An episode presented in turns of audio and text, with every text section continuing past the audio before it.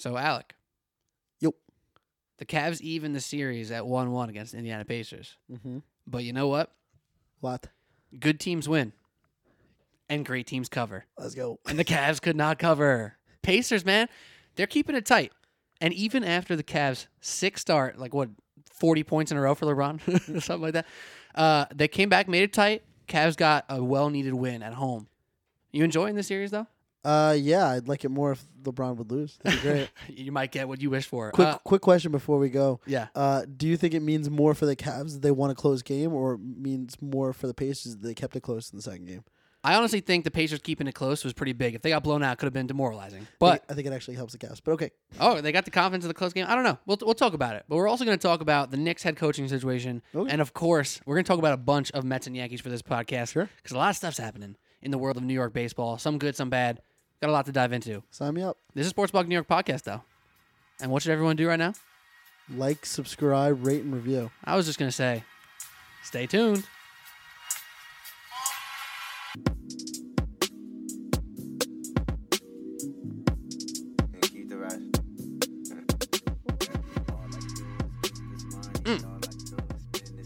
Sports Block New York podcast. Pete Kennedy, Alec Argento. Suh. What's up, my man? Uh, like Alex said before, don't don't don't feel bad. Don't be bashful. Subscribe, rate, and review if you like.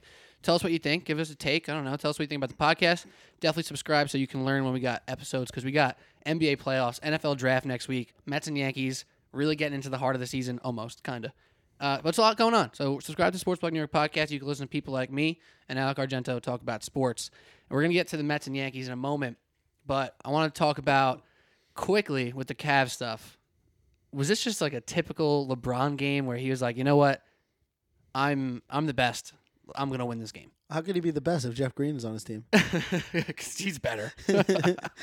uh, yeah. Uh, I don't like when LeBron wins, but you can't deny his when he puts up forty. Was it forty six today? yeah, Yeah. I mean, I know I'm gonna sound like a flat, but like if if there was there there was the LeBron James points over under, how did we not think to just mash that over? Like we knew he was gonna come out firing, even if the Pacers won the game, which is possible. I just like how did we knew we knew it's just like Russell Westbrook was gonna get over 16 rebounds. yeah. We should have known. We should have known LeBron was dropping. 40 Did you talk tonight. about that on the pod? I didn't. I don't know. I forget. That, I think. that's so great. I think Duffy might have talked about it. that's so great. He was boxing out his own guys to get those sixteen rebounds. Dude, I he had it. he had 13 rebounds in like the second quarter. It was, It's, it's incredible. It was insane. How could you not love Westbrook?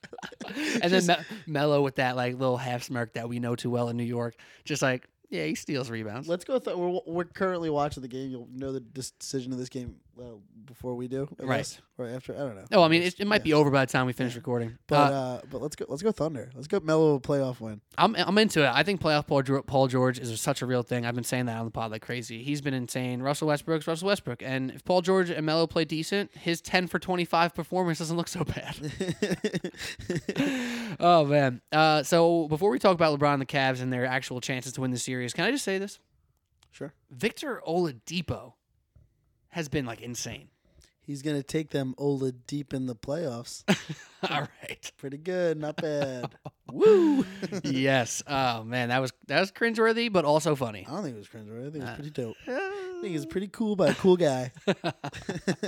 I mean, that guy for real though. LeBron James during this game decided like I have to guard him because no one else can, and he was still taking Brown Brown right to the rack, and that that's goddamn impressive for a guy who, when he was close to being a number one on his team in the past, in the past, you know, on the Magic, obviously not with Westbrook, he was bad. And then with Westbrook, he got lost in the shuffle, and now he's been his own guy this entire year. This is why you And- can't give up on a on a prospect in two years into the league. It's true. And that's gonna come into play later when we talk about the Knicks and their their coaching hire. Uh, so fun game with the Cavs and Pacers. Pacers made it real close. We're gonna talk more about the Cavs' chances later on. But another thing, quick on the Knicks head coach before we move to Mets Yankees. We learned tonight while we were watching the Cavs game uh, and the Mets. Shout out Mets. That Kenny Smith, TNT personality, not Chuck, not Shaq, not Ernie. Two time NBA champion. Facts. Smith. Kenny Smith, two time NBA champ.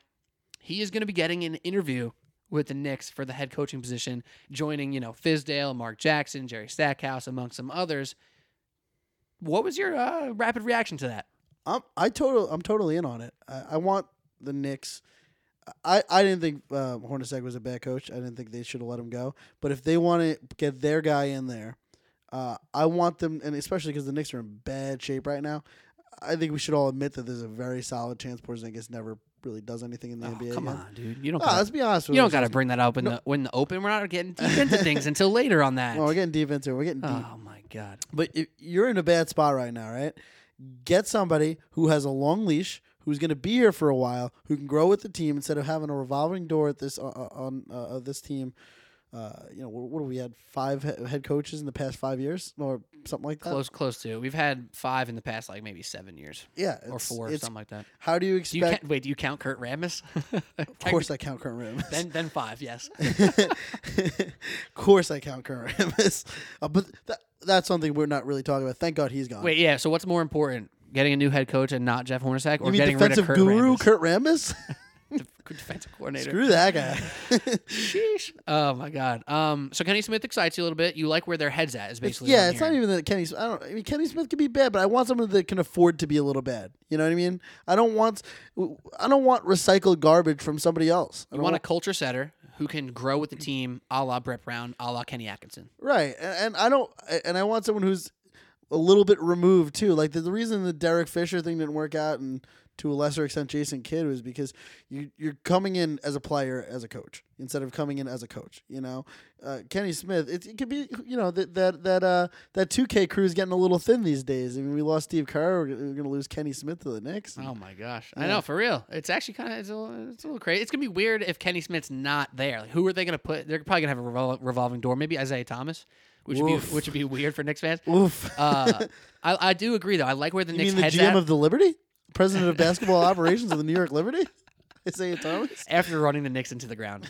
Nonetheless, oh my gosh! But no, I feel you. Culture setter, grow with the team. Uh, opportunity to f- to fail but grow. So it's interesting, and we're going to talk about all those candidates later. But without further ado, it's also baseball season. So I mentioned um, when Duff and I did uh, the weekend pod, the Monday episode was strictly basketball, and I apologized to baseball fans, and I said, listen, I know you guys are really passionate. You love to do baseball. You love your Mets and Yankees. It's a long season, and I know there's a lot to talk about right now, currently. But it's also the playoffs in the NBA, and it's a big deal. It's been really fun. So I pushed it off. All right, I pushed it off, but now we're back to talk baseball. So my guest, Mr. Alec Argento, I'm gonna leave it leave it up to you. Where do you want to start this conversation with the Mets and their uh, early success, late struggle despite the win last night, or the Yankees just fl- fluttering? Well, I have a feeling it's going to be the same conversation because every time you bring up the Mets and anything good that they're doing, I'm going to compare it to the Yankees because that's how my world works. and vice versa. Yeah. when you bring up the Yankees, I'll be like, yeah, but the Mets. um, by the way, Pete's been super into baseball this year. and I'm hyped about it. I've been pretty in. I've been as in as I could during the NBA playoffs. Yeah. Not gonna lie, I've been as in as I could while also staying up until 1.30 to watch Portland Trailblazers versus the New Orleans Pelicans, which was a fantastic game the other God, day. God bless. Shout out playoff Rondo. Wow, Blazers must be some money on that. on that, mi- that uh, minus five. Jeez. Uh, continue though. All right, so the juxtaposition actually is a good place to start. So it's a good point by you. The Mets come off to this screaming start. Uh, they're 13 and two, and then they lose the first two games this year against Nationals, and things look they kind of flip to looking bad pretty quickly. But yet they have this little cushion, so it can really make Mets fans calm down. Obviously, the big win uh, against the Nationals just last night.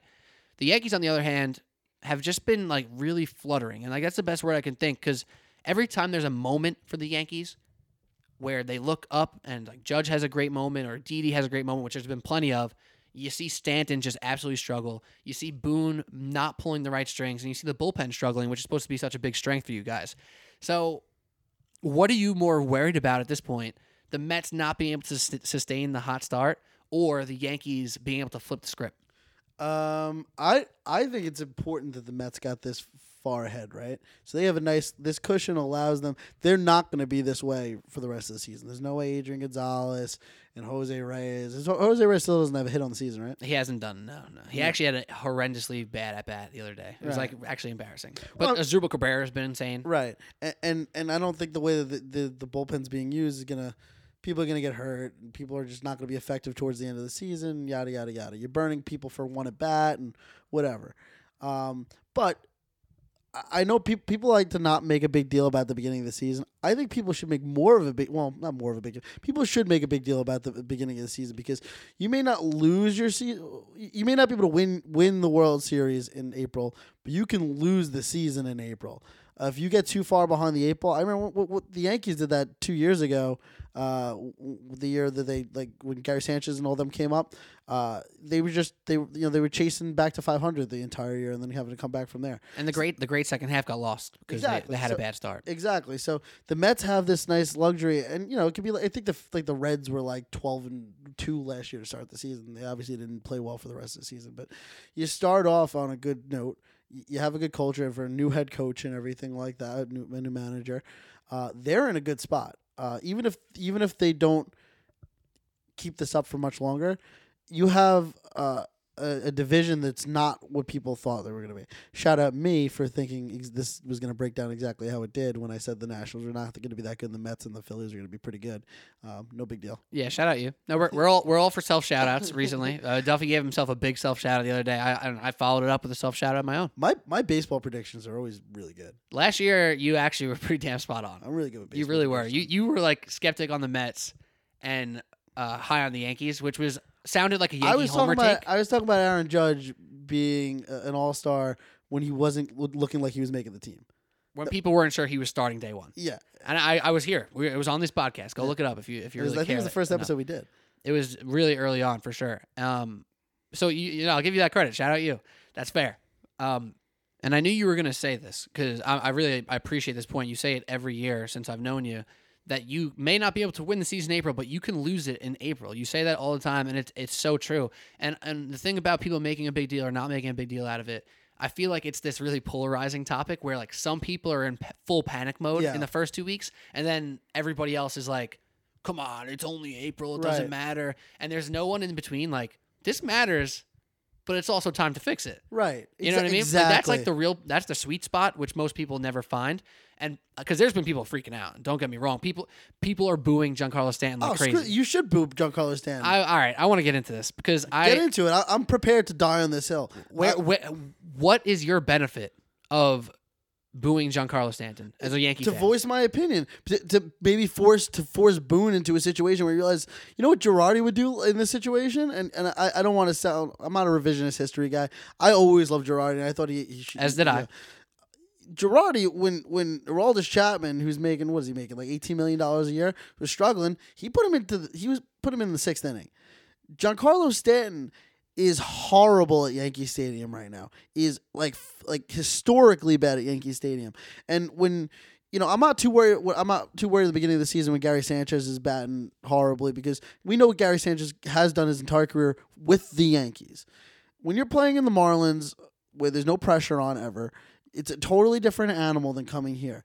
Giancarlo Stanton is clearly in his own head now. We're in his head as fans, and Boone needs to recognize that and, and, and give him a little ego check and push yeah, him down a but that's bit. exactly my point. Like I'm gonna use your words from before we started recording against you right now, where you said clearly we're bothering. I told you that in private. clearly Yankee fans are bothering him right now and they're in his head they're making him think they're making him get frustrated so like that's there's the there's the lack of benefit right there you personally said that the fans are affecting Giancarlo Stanton Also, at the baby. so him? where's the positive of that so so I got to baby him. no just I don't know man give him the silent treatment or something like Uh, no, because you know what? You need to know. Why- that- why are you he so has to know that, there's important that your pressure. boo It's matters? Not, it's not me. It's he needs to know that. First of all, f- that that belittles like fanship, and fanship is already silly if you think about it. it is silly that's my point Yeah, but but just being a fan in general. So you, it, th- th- I don't like that argument because we, even though it's silly, it's still something that everyone does in sports. fair Um, fine I'll allow it Stanton needs to understand that he is a very integral part of this team, right? And and you know, people also forget like Starlin Castro wasn't on paper as good as, as Giancarlo Stanton, but Starlin Castro was a good player and played really well for, in Yankee Stadium. he, People liked he him. a was a get your job done guy yeah. So you lost all of his production, and you're not getting any of it back so far. Um, and he's just a rally killer. You have Judge and Gardner and Didi and Sanchez doing what, they're supposed to be doing, and in the middle you have a guy who grounds it to every double play, uh, or strikes out, or pops it up. He needs to be better. and you don't in New York you don't have the luxury, especially with the Yankees. I know people say that with the Mets. It's not the same with the Mets because It's close. It's a clo- It's a close like it's, close, but it's worse with the Yankees. It's like playing for the Mets is not the same as playing for the Royals, but it's not quite the Yankees. exactly. Fair. It, you need to know that you have this expectation on you, and if you're here for ten years, it's actually better for him to get indoctrinated into it now because it's not going anywhere. He will. I guess. I guess that's the one thing I'll commend Yankee fans on because I I could be critical of Yankee fans here. If he is good for two years after this, right, and then in his third or fourth year, whatever, he has this horrible slump again, Yankee fans will boom again. So that's fair. You guys are consistent. But at the same It's happened point, to everyone. It's happened. It, hap- it happened to Didi. happened to A Rod. Yeah, well, Arod kind of got booed his entire career here. but it happened to Tino, happened to Giambi, although Giambi got booed a lot too. Uh, and it happened to Didi. And you know, who's to say? I'm not saying, you know, this this is just a correlation instead of a causation. Who's to say Didi gets, you know, good with that that pressure from getting booed in that first uh, couple weeks? Sure, I'll, I'll, I'll allow that too. I have no argument against it. I I, guess am not, I'm not saying, but, but I'm just saying. I have no argument against it. That's that's fair.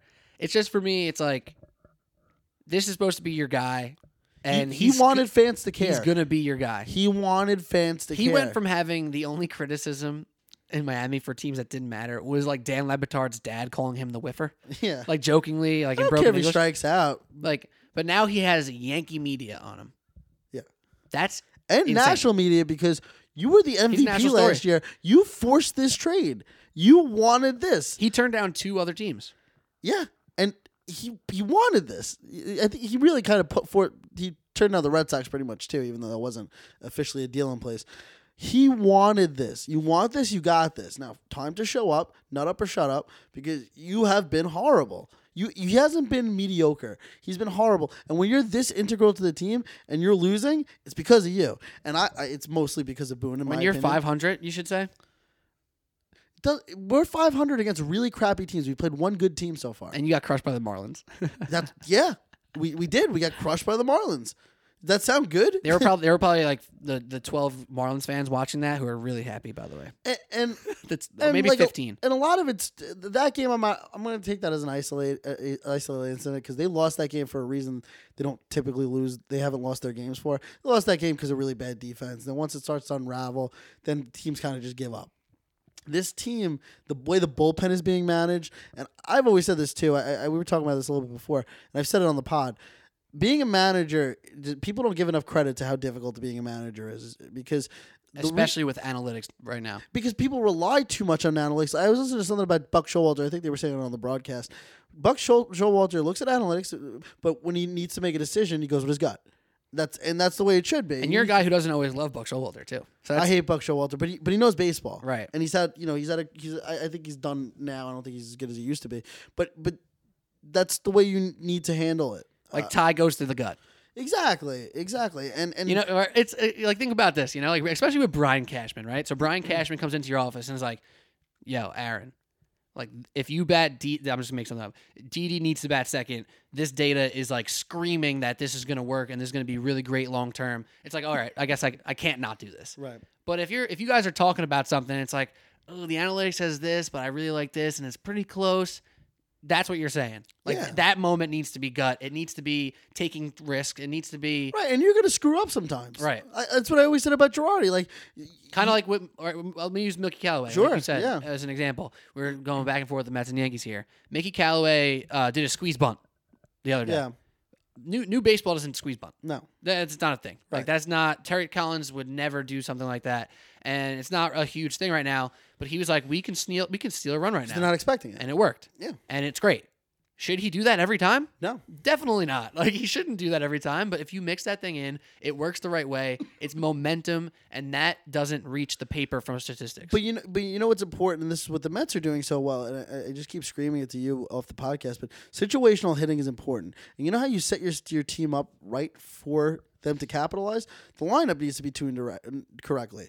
You need to put people that are going to bat around each other. You know, and, and that's not really what that's what the Mets have going on right now. I mean. Yoenis Cespedes has, has been significantly worse than than than Stanton. But If- he won if- you two games. And also, if the Mets weren't, you know, starting the season thirteen and three, now I guess they're fourteen and five or something like that. yeah, but Cespedes uh, but- isn't really in his own head. Right, but also like if they weren't fourteen and five, it'd be like, yo, Cespedes, Yeah. step up, bro. Yeah. Like step up. But this season can slip quick. Yeah. He'd be the same thing. It'd be cut in half for Giancarlo Stanton because he's not changing team. He doesn't get paid for 10 years for $30 million, even Right. though he has a big contract. The whole nine. The situation for Giancarlo is really just the perfect storm of, of badness for him. And also, let me add this. Part of the reason why it's such a big deal right now for him struggling is not just because he's not super productive. It's because he's physically looked uncomfortably bad at the plate. Right. And, And, but, but sorry. do you think this has something to do with it? One more thing, because I heard this take today. I forget who I heard it from. So maybe on Golic or some some guy, um, which is not a good source. But whatever. I heard him say it was a good idea. I'm taking it.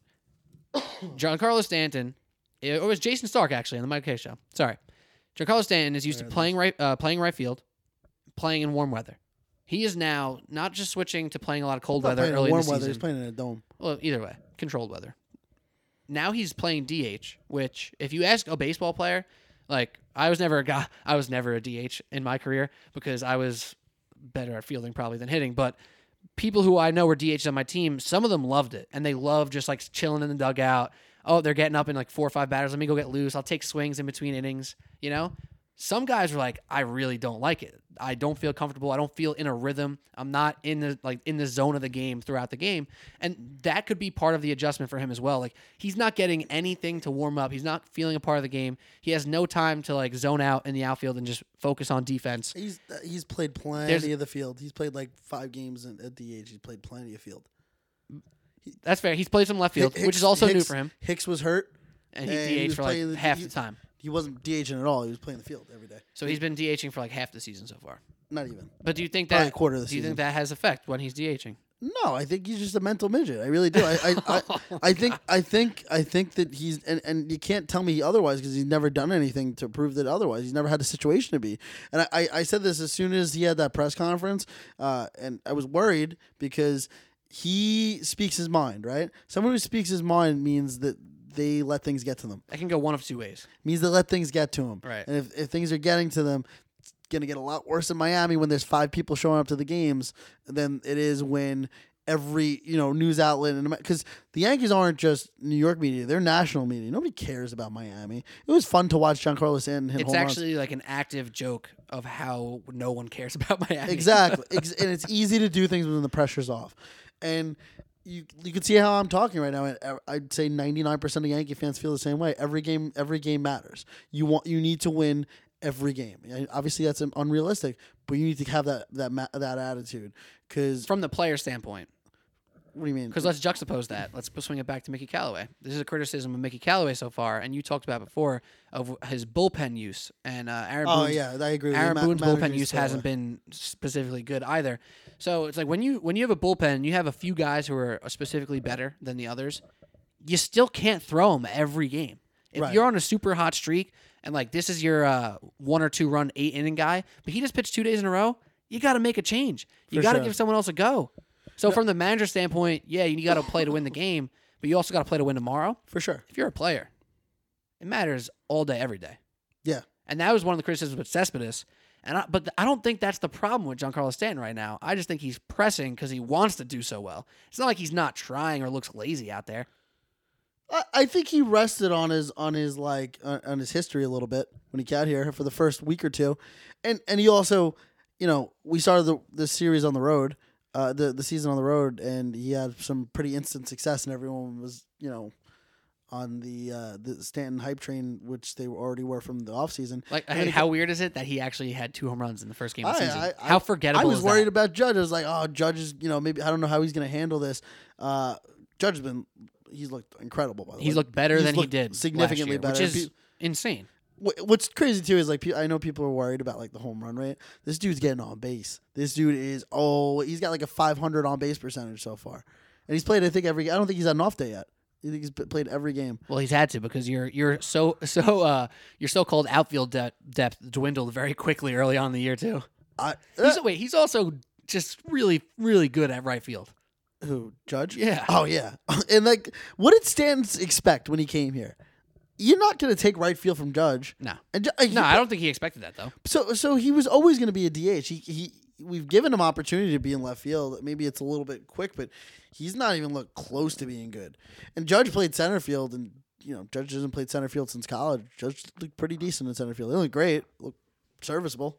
That's Does- what we want to understand. We want him to look serviceable, not bad. He looks worse than Kris Bryant out there in left field. Does it ever make you like not sad? I don't know if that's the right word, but do you ever think about our Aaron Judge's age and kind of think like, damn, like Bryce Harper is younger than him. Like he's Mike Trout, Mike Trout's age. Sorry, we're gonna, we're gonna trade Stan in the offseason and get Bry- Bryce Harper. so Oh man, come on with that garbage.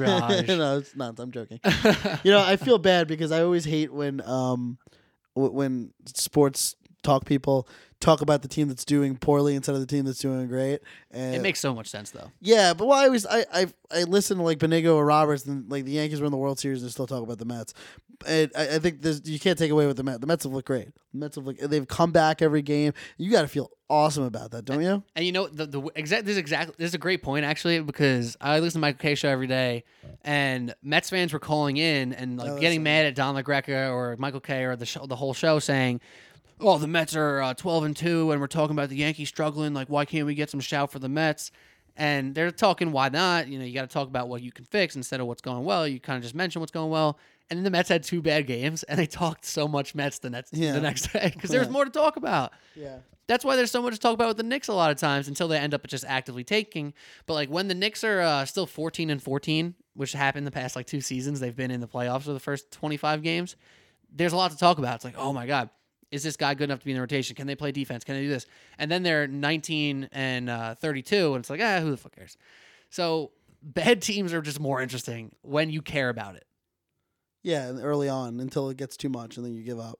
and then you just move on. Yeah, I don't. Think, I don't- I mean, I don't listen. I don't expect the Yankees to be under 500 or, or anything like that. But it's just you know this season had so much hype, and I was worried about that to begin with. I just hate. I said that too. I Yeah. was I was saying it on this podcast sure. multiple times. When the hype gets high, I always pull back my anticipation, my, Yeah. my expectation just a little bit. You have to. But you're acting like I like I like I didn't say the same thing. I'm not talking Oh, about yeah, I you, guess. but Phil DeMayo, Mike Palmisano on this podcast. Phil was pretty Phil was pretty rational, but Mike was like pumping him up. I mean, Yankee fans across Twitter, across callers from the radio stations. Michael Kay literally asked this question to Brian Cashman. He said, All right, Brian, now that you got Giancarlo Stanton, this big move, having a great offseason, added some good pieces, do you feel like you can relax now? And he had the best answer of all time. He said no. Because right now, all the New York Yankees are are the AL wild card winners who made it to the uh, the the um, American League Championship. yeah, My goal is to win the division, and until we win the division, I'm not relaxing. And like that is the most amazing leadership answer you can have. yeah. And then and he that's goes and why hires Aaron Boone. that's why he's great. All right, so let's talk about that. We haven't talked about Aaron Boone too much yet. Most people are saying bad things right now, but then there's a, a good amount of people who are saying, "Come on, it's his first 20 games. Let him get his feet wet, you don't have the, get better." you don't have the luxury to get your feet wet. Why, well, all right. So why why do you think why are you sold that he's not a good manager right now? Because you are. Uh, yeah, because he has no idea how to manage the bullpen. He, he he he inexplicably leaves people in too long, and he takes people out too long. He clearly our offense is struggling. Our offense should never struggle with the lineup that we have. I don't even care about the injuries. It should still never struggle. And he keeps the same lineup out there every day. Neil Walker has been atrocious. Tyler Wade has been horrible too. But you, you, you got to be able to plug and play with the, with the two of them and, and see who can get the better hits, and neither of them ever get the right hits. Um, I- you got to be able to switch stand down a little bit and have the balls to do that. He doesn't have the balls to do that. He's he's Well, he might do it now. yeah. After after the after three weeks into the season, you got to be able to pull that trigger a little bit. You know, the first couple weeks are for you to play around with things, not stick with your guns because you decided oh, this is the best thing to do. I'm going to let it play out a little. You have that's when you have the luxury to fix things is to play around with it in the beginning. Um, But wait, what? because can't you also argue that if you're playing around with things early on, because like you're not sticking with your guns, you don't let it settle, you start playing around, that also doesn't work, and then you go back to your original. Isn't that kind of bad though? No, because you tried something. So you you need to be able to figure out what the issue is and fix it. I have seen no difference in at this point from when he first started the season. I don't see any difference. He's done the same mistakes every game, and you know a lot of the stuff can can be attributed to like defense. Defense has been pretty bad this year. We have a lot of errors. I think we have the most in the baseball, the second most. That's an Aaron Judge problem. I mean Aaron Boone problem. No, uh, no, that's what I'm saying. Uh, that's not his fault. But you our offense is our, uh, our, our what are our biggest strengths? Offense and bullpen. Te- And te- technically, and they've been the weakest parts of our team. They've been the, by far the weakest parts of our team. And then he, you know, he says things like, "Oh, we're not going to have personal catchers." Sonny Gray needs a personal catcher. Sonny Sonny Gray needs to have Austin Romine as a catcher. That's fine. Gives you the the opportunity to give Sanchez the day off and everything. And and, and, you know, I just I, I don't see any any change in him or want to change in his ways. And I'm sure it's difficult. It's not an easy job. I, don't. Ex- I never expect him to be good, but I wa- I need someone who's going to be. You know, it's just so hard for me. It's the same for Mickey Callaway because like, no expectations on Mickey. but Callaway. right now he's getting some praise, some criticism on the bullpen, and um, some criticism on some comments, but nothing crazy. That's also been a three week thing. but Mickey So like, Callaway if, was a if coach. like, hold on, in mid May or by the end of May, if the Yankees and the Mets have the same record, say they're both you know six seven games above five hundred, right? By end of May, then what? Like, who is Mickey Callaway still an uh, a, a A A minus B plus and Boone still a D plus? Like, yeah. that's, is that how that works? That doesn't seem fair. Well, no, I can't, I I can't just generalize. I have to see how they get to that point. If they rally people and they go on a nice streak or something like that. But this, this, my worry with, with Boone wasn't that he was never a manager before. I don't like the idea of having a manager and having uh, that was used before and was recycled trash. Mickey Callaway and like Alex Cora, they were good co- good coaches on good teams before they got here. right. Aaron Boone had no experience at all. You can't just jump into it. It doesn't work like that in, in baseball. It does not. It never will. Well, this might be a good segue Yeah. to, to the New York Knicks. Sure. and their head coaching uh, search, I'll call it here. So, last closing thoughts on the Mets and Yankees. If I said to you, like I just mentioned, I'm just going to pick a random day, May 25th. It's too late to. Uh, need something earlier. All right. Uh, May fir- first 1st. week in May. Okay. First week in May ends. Do the Yankees come close to the same record as the Mets? No. No. I think the Mets. I think the Mets have a good. Uh, So you think the Mets hover where they're near, and the Yankees where where where do they go? they hover where they're near. I don't. I don't see anything because I I think the Mets dip down a little bit. I don't see the Yankees going above or below, and the the Yankees have such have have had such an easy schedule outside of the Red Sox series. It's such an easy schedule. They should have the Red Sox record. Sorry, I just got distracted because Donovan Mitchell just went for like a crazy reverse layup and Russell Westbrook swatted it, but they called the fouls. Cra- crazy. This game right now, as we speak, we're about to talk about the Knicks. It's uh, 95 93 with two minutes left. So uh, you already know who won this game, but we don't. So we'll probably react in about uh, 10 minutes. But moving on to the Knicks, I think it's a good place to start uh, with the with maybe the candidate that people are talking about most. Let's talk about him, and that's Mark Jackson. So quick backstory in case the listeners here don't know. Mark Jackson was the coach of the Warriors. I think everyone knows that. Also played for the Knicks. He also played for the Knicks. He's also from New York. If you haven't heard that, I actually didn't know he's from New York. he's from he's from Queens. Didn't know that. So he is the hot commodity according to Knicks fans. So personally, when I hear Meanwhile, he's been out of he's been out of coaching for the past how many years? four years, Yeah, so if you, he's the hot commodity, right? he's the hot commodity for Knicks fans. Some would say he's been the hot commodity to become the coach since he hasn't been the Warriors coach, which is fair. I get it. Nostalgia. It really means something to Knicks fans to bring back the old Knicks spirit, that '90s Knicks feel, that whole vibe. My problem with that, Alec, I want a Knicks coach to move us forward. I don't want to go into the past of the Knicks. That's why I'm even hesitant about Van Gundy, who's not as available as Mark Jackson seems to be to become the coach. Oh, he's available. They just don't want him. Well, I think there's part of it. There's been rumblings that Van Gundy doesn't want to step on Mark Jackson's toes. He knows how much it means to him to get to try to get this job. But whatever. Either way, both of those candidates don't excite me because I don't want to go back, Alec. I don't want to go backwards. I want to go forward. I want to go with a coach that is in with the new NBA, the new style. And there are some coaches out there, including Jerry Stackhouse, who's been working his way through the G League. This guy wants to be a head coach, and he went to the G League, humbled himself to become a coach Did he have any coaching experience before that? assistant assistant job. Okay. So Stackhouse excites me. Fizdale, I'm lukewarm. Mike Woodson, I'm lukewarm. Happy gets the interview. But what do you feel about Mark Jackson and Van Gundy and the whole bring back the Knicks guy? I'm with you that I don't want to. I don't want recycled trash. I, I don't want that. I want someone who has the opportunity to go into this a little cold, but as long as they have a big leash. this is different than my Yankees idea because the Yankees had expectations.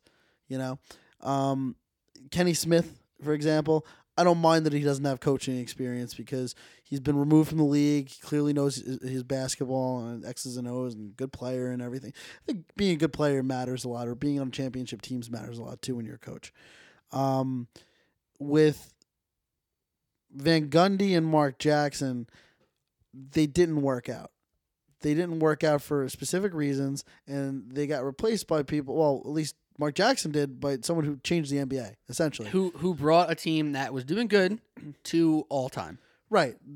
And changed their offense and defense significantly to what has revolutionized the NBA. So clearly he literally got he was there was an evolution directly from him and you don't devolve from there. I'm out on Mark Jackson. Quick number for you. Sure. I looked this up because I was curious about how the Warriors offense changed when it went to Kerr.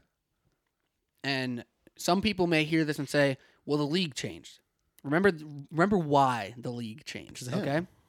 When Mark Jackson gave up the co- uh, got got let go as the coach of the Warriors, Steve Kerr came in, and over two years, the Warriors shot first year more than hundred more threes in the game in the season, and then the next over 250 more threes in the season. They changed it. Steph Curry went from shooting 500 threes a year to 800 threes. 800. Sure is a lot, Pete. It changed the game, and it was because Steve Kerr allowed that defensive mindset that Mark Jackson helped him still. I'm not going to take that away from him. They played de- real defense, and that's large in part because of him. But Steve Kerr unlocked their offense and put them all in amazing situations to succeed. He really unlocked that team. And I'm not confident to say this is a dynasty if it stayed under Mark Jackson. I'm not confident saying that because he couldn't get along with front office. He wouldn't allow Jerry West into practice. Do you hear that? Sure. Jerry West's a big part of the Warriors. He's part of the front office, all that. He liked to go to practice. It's the NBA signal. Mark Jackson symbol. cut out the logo from just going to practice. He was a control guy. Front office people weren't allowed. It doesn't seem like something I even want to risk when I'm talking about one of the most volatile franchises in the past 25 years. Yeah, no, I'm I'm with you. I I don't really understand the vitriol with which you speak about uh, Mark Jackson. I don't think he's the worst candidate. Neither do I. But I have to pick a side, and I'm now I'm going against that side. sure. I, I, I, you know what? And I, I hate, I hate him so much. But somebody who I think would be a perfect fit for the Knicks is is uh, Jay Wright, who has been rumored a little bit, and he's over the years Mostly made- by Knicks people and fans. I've heard him make comments over the past couple of years about how you know it's it's a it's a very vaunted job. Pe- people act like, oh, who's gonna want to come to the Knicks?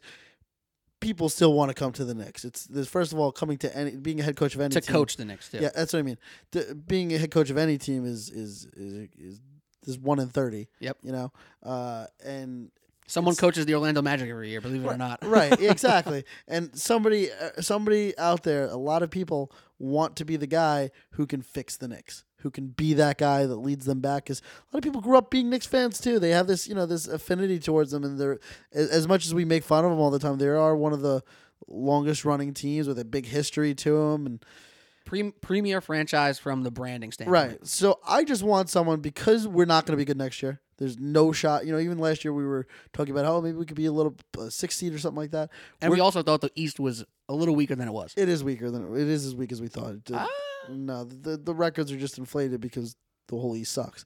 Um, I just want somebody who has the ability to learn a little bit with the team that the team likes as a players coach, uh, that they feel comfortable with the culture that they're going to instill, uh, and regardless of who you pick, you got to be sh- you got to be damn sure that they're going to be here for more than two years. So so let's go to Jerry Stackhouse. Sure, I don't know enough about him. He's a guy who I do like, and I've been doing my research because when I heard the name, I heard his like top line backstory. I kind of liked it, and I didn't want to just go in blind and be like, "I love this guy. He's the next coach of the Knicks," because that would be kind of irresponsible. So I started looking into his story and to how he got to where he is right now.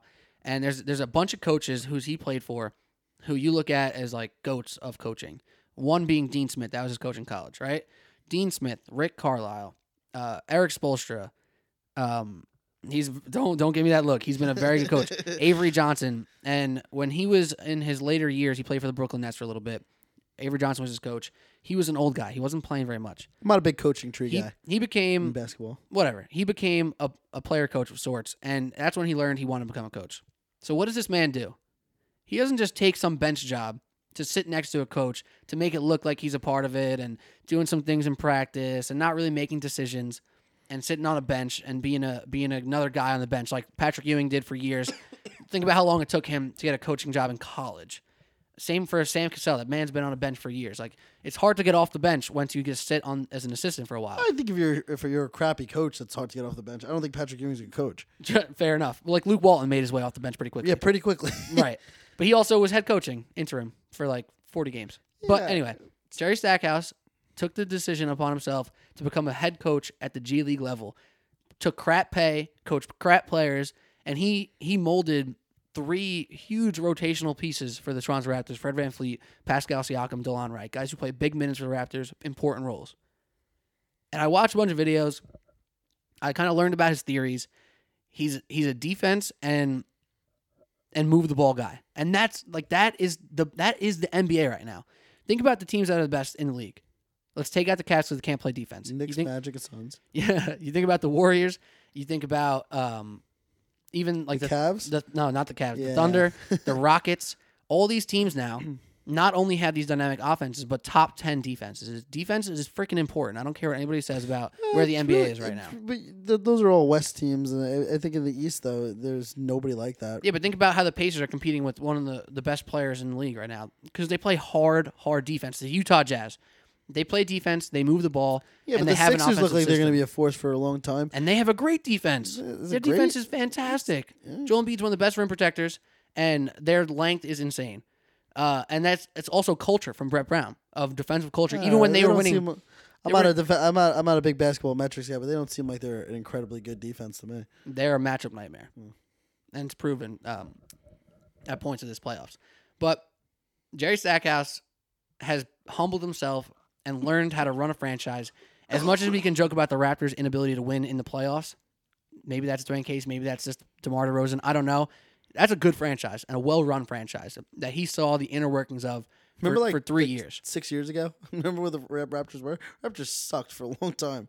In between Chris Bosh, yeah, Yeah, that was. I mean, even even with Chris Bosh, they were weren't great. they weren't a good team. Yeah, They just made the playoffs. Like, so I, I like Jerry Stackhouse. And when people say my final argument here, people say, "Oh, he's never coached in the NBA before." This is why I don't like that. All the other coaches who have coached in the NBA before have been let go because they weren't doing a great job. I'm with you. Uh, you, you. You're arguing the same point I am. Um, I like Kenny Smith. I like the idea of. Jerry. I don't know anything about their coaching styles, uh, but I, I, my top three candidates uh, from a very uneducated outside perspective, as I have, uh, would be uh, you know Wright, St- uh, Smith, and uh, and Stackhouse, So I think and Isiah Thomas. let's set this up like you do college applications. I wanna laugh at that. Isiah Thomas. I almost didn't hear you. Um, let's set it up like college applications. You have your safety schools, you have your your targets, and you have your reaches. I think Jay Is Wright. Van Gundy still there? Is he on the table? Even though, uh, Uh, sure. Okay. I- I'll put him in the reach category because I just don't think he's super available. okay, I think Mark Jackson's a safe pick because his his ceiling, sure, it could be high, but like it'll satisfy fans, and that's why it's a safe pick. He may be gone in three years, and they may be good after, they may not. He's a safe pick because it'll satisfy fans, and he won't get criticized until he does bad on the job. I think another safe pick is uh, David Fizdale. He's a guy oof. who it won't get a large amount of criticism because he's very liked around the league. People talk him up like crazy. Players talk him up like crazy. He's had one bad relationship in his career, and it's with Marc Gasol. Can I interject? Sure. Um, he would not be able to handle New York.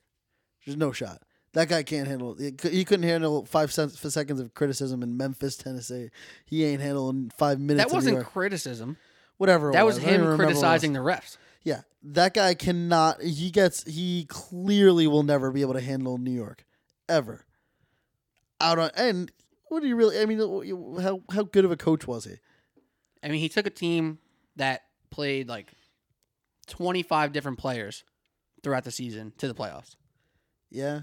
I with mean, loads of injuries. I mean, Jeff Hornacek was a pretty good coach for the Suns. You know, he took a pretty injury-ridden team, and Well, Some could say Jeff Hornacek was a safe pick. he was a safe pick. And I'm, there- I'm so, fine with a so, safe so pick. David Fizdale's a safe guy. I think I think the the target guys include Jerry Stackhouse and Kenny Smith and I mean, reach or, or you're like uh, that's target. That's realistic. If they want to accept it, like they're going to be available. It's up. It's basically up to the offer and if they if they take it or not. I think they're I think they're targets though.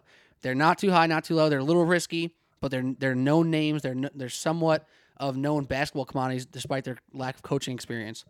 Um, and then the reaches, I would include Van Gundy and Jay Wright based off of lack of availability. Like there's no rumor that Jay Wright is going to leave. It's only started by fans and journalists. well, I mean, you can't get mad at a journalist. Not journalists, blog boys. Is that who who broke that? Nobody. No, nobody said it. Oh, I'm, get, I'm getting the, notifications only- the, from the, the, and the notification was that the Knicks will probably reach out to him, not that he was available or interested. Yeah. I mean, again, I I hate Jay Wright, but I I, I think he'd be a great fit for the Knicks, especially when they draft uh, Mikal Bridges.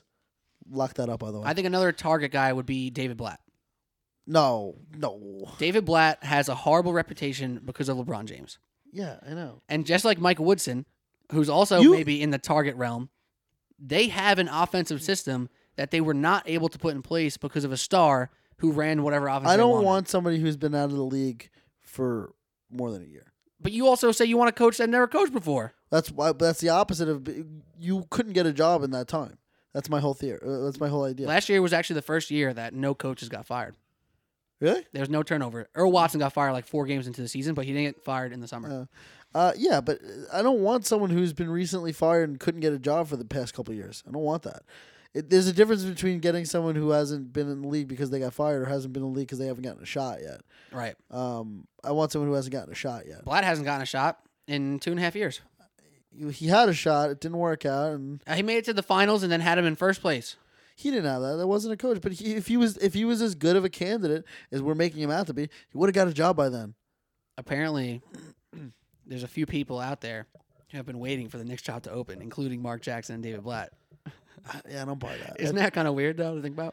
I, I don't think that I think the Knicks job is a really wanted job. I, I do. I think that um, you know, like Steve Kerr probably they were a legitimate option for him. If but the it- Warriors weren't there, yeah, if the, if, if the Warriors didn't have that foundation already, and I don't know how, how good Steve Kerr would have been outside of that, uh, outside of the it was a perfect storm. Yeah, it worked out well for him. But I think people really want to uh, want to coach the Knicks. I think people want to play for the Knicks. I don't think people want to come here as a as a free agent right now because it's a kind of a crap show. But people would love to be drafted by the Knicks. You know, people want to coach for the Knicks. People want to work for the Knicks. Think about how many people in this draft alone said outward that they wanted to be drafted by the Knicks. Dennis Smith Jr., Malik Monk, and Donovan Mitchell all said they wanted to be drafted by Who the Knicks. Who wouldn't want to be the guy that, that fixes the franchise? That's what people have been. This I, I've jokingly said it because I know it's never gonna ever happen. But that should have been LeBron, right? Like if you he- if, if he came here, for, uh, I always said the this. I think it's like a, a really like crappy like sports conversation to say LeBron to the Knicks because it's I think it's super unrealistic. But on a really basic hypothetical level, if he wants to pass Michael Jordan, like actually pass him where like no one's really doubting it anymore, make the Knicks good. Like that. That is a feat like no other. I, I alre- well, I mean, he made the Cavs good. Um, Fair. fair That's actually really Yeah. fair. Twice. yeah, I mean, I, I already, I, I, I, I know that I sound like a crazy person, and I, I recognize this going in. I would hundred percent root against LeBron. I got asked that question the other day from a Magic fan in my office from Orlando. Uh, Thank God you put that caveat that he's from Orlando. yeah, yeah. Because if it's a Magic fan not from Orlando, it's Yeah. like, oh, so you liked Shaq Um, when my- you were a my- kid, and then you were like just stuck with actually, it for some reason. Actually, my, my roommate from college, he grew up just being. A, he's a huge basketball fan, but he grew up being a Kevin Garnett fan because he was originally from Minnesota. But then he moved out of Minnesota, so he followed KG when he went to Boston. Then once KG wasn't in the league anymore. He moved out at, from after college to Orlando. He's like, I, you know, I'm just gonna be a Magic fan now. Based off vicinity. yeah, he's, so, so he's he's a big Magic. He has like season tickets he bought for like fifty dollars. Uh. I mean, he could see NBA basketball like all the time for for, fifty dollars. He, he bought a Black Friday deal for season tickets. I That's was laughing insane. at him. Uh, where were we? Oh, LeBron. And, and and I I just have such hatred in my heart uh, for certain athletes, and I don't think I've ever had one as badly as uh, as LeBron James. I remember when Kevin Youkilis came to the to the Yankees, and I, I actively rooted for him to get injured, uh, and then he did. which is I a was- horrible thing. To uh, just say out loud. uh, whatever, dude. I, I, I there's so many fans like me that actually root for other people's injuries. I'm I'm sick of hiding about it. I if they're not I on my team, screw them. screw them. I'm so I hate that attitude. I know you hate my attitude with that, but screw it. They're not on my team. They're they're professional athletes. They, they're still getting paid. They're still making millions of dollars. They don't care. Whatever. I'm not even arguing that right now. I'm literally not even. Going But I, there. I would actively root against LeBron, and I think I would actually have to um, question my fandom for the Knicks. I can't. I can't. I mean, like, I I'm not a LeBron hater. Like, you don't even think he's like a cool person. You don't think I, anything. I think that's why I hate him. Is how lame he is. He's the worst. He's like just a crappy person. like, you don't hate him as a basketball player. no, he's an incredible basketball player. You're just like, I just don't like that guy. like I get it. Like when people say, like I, I, I, I always hear people say about how Od- Odell is like, how could you want him on your team? And like I, I would, I, I never understood that. But then I was thinking about LeBron. I'm like, yeah, I would never want him on my team. He's the worst. But you started with him, so you're okay with it. yeah, yeah. It's. I think that's what it- I don't. I just don't want something like that, some trash like that coming to my city. Uh, no, whatever. We got off topic there. No, that's the topic I wanted to talk about. well, we're going to talk about the Cavs actually real quick before we say goodbye for like two more minutes. But let's finish out these targets and reaches and safeties. Sure. Safeties. I think Mark Jackson. I think Fizdale. I think maybe even Blatt. Blatt's a mix between safety and a target. But I think these target guys should be the likes of Stackhouse and Kenny Smith. Take a chance, let them grow. Don't f- fire them after a bad year or two bad years. I mean, unless, of of course, if it's like people are fighting on the bench, it's a different story. But if they seem to be building a culture, really starting to get to know these players, that's another thing about Jerry Stackhouse that I've been reading that he's a very big on connecting with his players. Like you can say that about anybody, but like I'm gonna give the guy the benefit of the doubt. He's been like buying into coaching a G League team, and and and like buying into those guys who he's lucky that three of them made the league. You know what I mean? Are we still paying Derek Fisher and Jeff Hornacek next year, next season? Absolutely, but it doesn't hit the cap, so that's actually money you don't have to care about. Uh, No, I don't care. It's just crazy. Like this. Maybe the Knicks should stop worrying about that right now. This might have been Fisher's last year on contract, actually. he had a five-year deal when he first got it. What a stupid deal. Oh, yeah, so maybe he has one more. oh no. Stupid. What an idiot. Um. All right, so my turn. Shout out Phil Jackson. yeah, The- your turn. Go. Wow, Phil Jackson, man. we don't really talk about that anymore. We still should. I don't know. Uh, I don't okay, so my should. safety, uh, my safeties, which I would not accept an offer to unless I had to, uh, Mark Jackson and um, uh, Mike Woodson. Mike Woodson, more of a I don't want to at all, just because he's on the list, but I, w- uh, I have to include him. Why do you not like Mike Woodson? I, I'm just. You, don't wanna- you you don't want to go recycle? backwards. What's what's exciting about Mike Woodson? What the hell is exciting about Mike Woodson? He has had the best season in the past 12 years as a Knicks coach. he had a great team around him, and then he's st- then we let him. We sucked the next year. We was honest, didn't we? Uh, I mean, the year where Melo played no games. Like yeah, he played like 20, Okay, 30 games. Yeah. What has he done before and after that? Nothing. He's been an assistant coach. I mean, Wasn't he, a head coach? he coached the too? Hawks. Well, yeah, he was head um, coach of the Hawks. And they made the playoffs. They were just nothing good, though. I'm out of Mike Woodson. The reason why I, I'm happy he's getting an interview, he got fired basically just because there was a new regime. He didn't do anything bad, like wrong bad. Jeff Hornacek. Yeah, exactly. Like Hornacek, the hand he was dealt, if we're talking cards, wasn't a good hand. He would have he would have folded. You know what I mean? But he had to play the hand, and it didn't go. It didn't go well. Obviously. Yeah. Same with Woodson uh, towards the end, and then Phil Jackson came in and was like, "I want my own guy. Thanks, Mike. See you later." You know, so Yeah. it, he kind of deserves the, and he's actively said that he would love to be back. That job meant the world to him, and this and that. So like, it's good he's in the door. I'm happy he's in the door, and I wouldn't, I would never be like, God damn it, Mike Woodson. Yeah. I'd be like, oh, Mike, Mike Woodson, fine. Yeah. All right. So I guess my targets, uh, I I would put Van Gundy in there, uh, if he's if he's in there. Uh, I'm just assuming they're all uh, available to interview. Uh, I'd also put Kenny Smith, uh, and uh, I don't know enough about Stackhouse. So your reaches, um, my re- in my mind, a reach is just like a school. I don't really plan on getting into, nor do I really know that I want to get into there. So I'm gonna put in I'm gonna put in Jerry Stackhouse. I don't know enough about him. Okay. Yeah. Most people don't. Uh, is there anybody else on the list? Uh, Fizdale, Blatt, and Wright. Oh, I'm out on Fizdale and Blatt and Wright. oh, not Wright. Who's Wright? Who's Jay, Wright? Jay Wright, dude. What are you Oh, Jay Wright. Oh, yeah. No, Jay Wright's on a, on, on a, a reach, but I'm into it, even though I hate him. you hate Nova. I hate Nova, but I hate Nova. I mostly hate Nova because of him. I don't like him, but he's he's meant for New York. I mean, look at that guy. That guy is living, breathing. Is George show- Clooney. Yeah, he, he's but he's he's like Showtime. Like you know, he, look, he's uh, he's all about pageantry and showmanship. He says he's he, he says the right things. He says the wrong things, but I'm I'm kind of fine with it if he's on the Knicks. He's not LeBron for me. I wouldn't hate him if he came to the Knicks, Okay. But I hate him now. Anything that has to do with Villanova. Um, It's good stuff. I mean, we have to see they're interviewing this week, so maybe by the end of the week, maybe by Monday, Tuesday, before the NFL draft, we're gonna learn about the new Knicks coach. I mean, I hope we find out soon. I don't know. They said they were going to take a while. They said they're not going to rush into this. Good. I like Perry Mills. That. I'm I'm cool with the Perry Mills leadership. Yeah. Can they interview Aaron Boone? Maybe take him away from me. That'd be great. Maybe the Yankees can get in on this interview process. Oh man. All right. Last thing we got to talk about here. Do the Cavs win this series? And if they do, is it uh, like an easy series? Or are they fighting the whole way through? Uh, I think you kind of answered your whole your own question there. I think that they it's probably go six or seven. I think the Cavs win. I'm not shocked if the Pacers do win. Uh, I don't think the Cavs are good, uh, but what I do think is that they're going to lose the next round because they're going to be LeBron's So you never think had the Raptors are gonna beat them? what? The Raptors would be them. Oh wow! I didn't realize it would be the Raptors. Yeah. Ugh, that's like that's like an unstoppable force meets an immovable object. Uh, that's also the part of the thing about the East, and this is why I picked the Cavs to go to the finals. Like, maybe the Pacers are a tough match for them, but are the Pacers specifically easier or tougher than the Bucks, Celtics, or maybe the Sixers? Sixers are maybe the toughest. I don't know. Bucks are bad. Uh, talk about bad hands. I mean, they, they should be they should be rolling through this playoffs the way that with that team. They that that you can't you can't get rid of Jason Kidd to have him as your head coach. What's his name? Joe Prunty. No one, no one remembers this guy's name. Poor guy. because he's a meaningless person.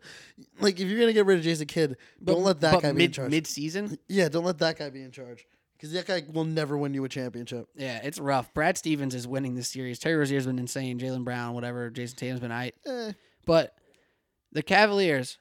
So make make your pick. I'm, I'm putting you on the spot. You said um, uh, make my pick for the series. for the series and then against the Raptors. Make your pick. Series, I'm gonna say sixty percent chance the Cavs win, forty percent chance they lose. Um, and The odds are uh, better than that in Vegas. By the way, they're minus like 260 or something like that. yeah, I'm Probably probably worse. Now, probably like minus 300 now after they won tonight. Yeah, um, but whatever. I mean, Just- you- I'm just lo- saying. they lost on the road. Um, that's huge. You, Mhm. you lose game one on the road. That's huge. It's that really changes things. I don't care if it's LeBron. That team is not good.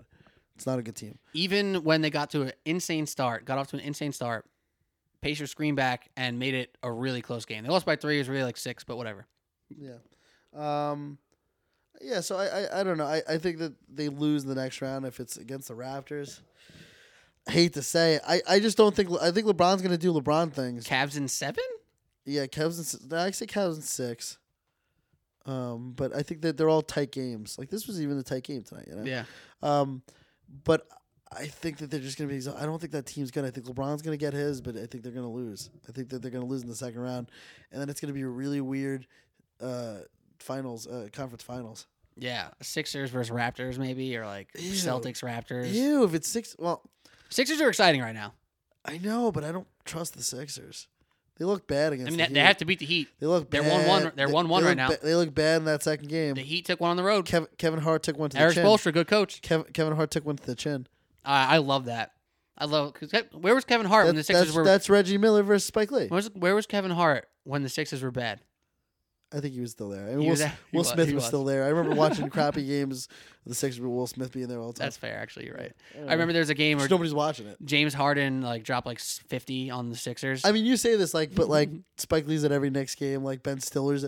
There's plenty of people at the Knicks games every game. Chris that- Rock, Yeah, like they're still there. So if they if they were to get shown Ansel Egg Eggsort, what's his name? Eggert, yeah, Eggert. Ansel Eggert, I think, Eggert, and Leslie Jones. Uh, I got to tell you something about Leslie Jones after this. She got greenlit for a movie. Uh, uh, they're making a SNL movie about her, mm. and I was like, I don't think she's that funny. But they're talking about how brave she is or whatever. I'm like, oh, whatever, yada yada yada.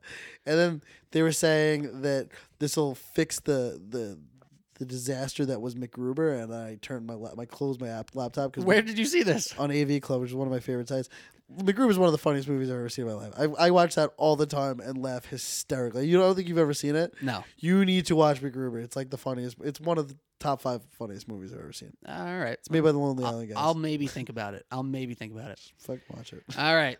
Well, Alec, good stuff. Sure. Um, Yankees, who they got the series coming up?